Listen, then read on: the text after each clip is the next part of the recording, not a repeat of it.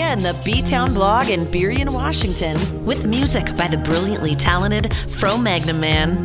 This is Dayna's Dose, a weekly dose of information provided by author Dayna Mason, intended to help in some small way improve your life.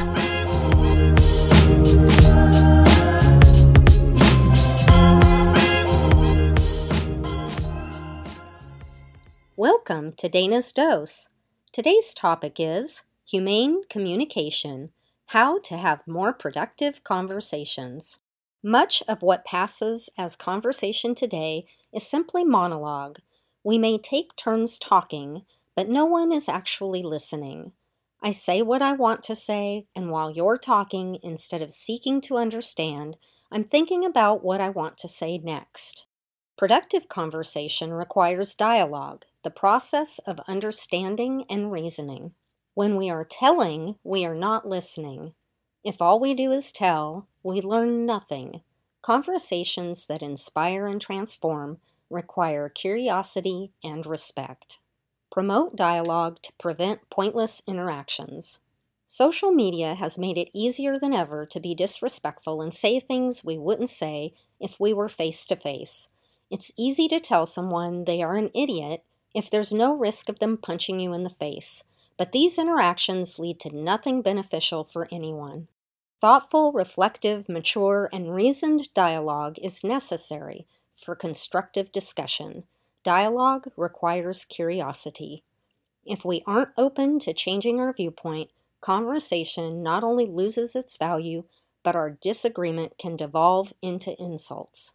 To promote dialogue that's beneficial, we need to soften our stance, let go of our need to be right, listen to understand the other's viewpoint, listen as if we actually care about their thoughts. When confronted with information that contradicts our perspective, we can accept that we may not know everything or may even be wrong. If our emotions are triggered, it is almost impossible to have a valuable discussion. It's better to take a step back and wait until we feel calm again before re engaging in conversation. When we are calm, we can examine our assumptions and create communication that encourages mutual discovery. Conversation that is both inspirational and valuable begins with humane communication. Humane communication and productive conversation. The early definition of the word humane meant courteous, friendly, civil, obliging. This definition evolved over time to include marked by tenderness, compassion, and a disposition to kindly treat others. Practicing humane communication can greatly improve our interactions with others. Rather than assume that people who disagree with us are bad or ignorant, we can assume good intentions and imagine that in their own way they want what is best, even if their views are difficult to understand. For example, someone may state that religion is harmful and to be avoided. Instead of preparing an argument for why they are wrong, we could seek to understand why they have that belief. We may discover that they had a traumatic church experience. We still may not agree with their conclusion, but now we understand that their belief is based on a desire to prevent others from experiencing the same pain they did. We don't have to agree with others, but we can show respect, due regard for their feelings, wishes, rights, and traditions. Try to see another person's view from their perspective and experience and be willing to learn from them. When we understand why someone believes as they do, it's easier to have empathy for their beliefs even when we disagree.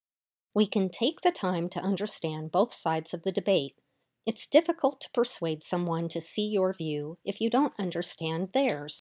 At the center of meaningful conversation is our willingness to not only appreciate the right of others to disagree with us, but to see it as an opportunity to learn something new. We can filter our thoughts. Not everything we think needs to be communicated. If what we are thinking is not helpful to the conversation, we can keep it to ourselves. Productive conversations are the result of humane communication, genuine exchange of thoughts, beliefs, and ideas through non defensive dialogue, which helps us develop wisdom and can result in powerful insights that lead to worthwhile agreements. Let's refuse to engage in disrespectful interactions and approach communication with empathy and understanding. that can result in a collaborative future.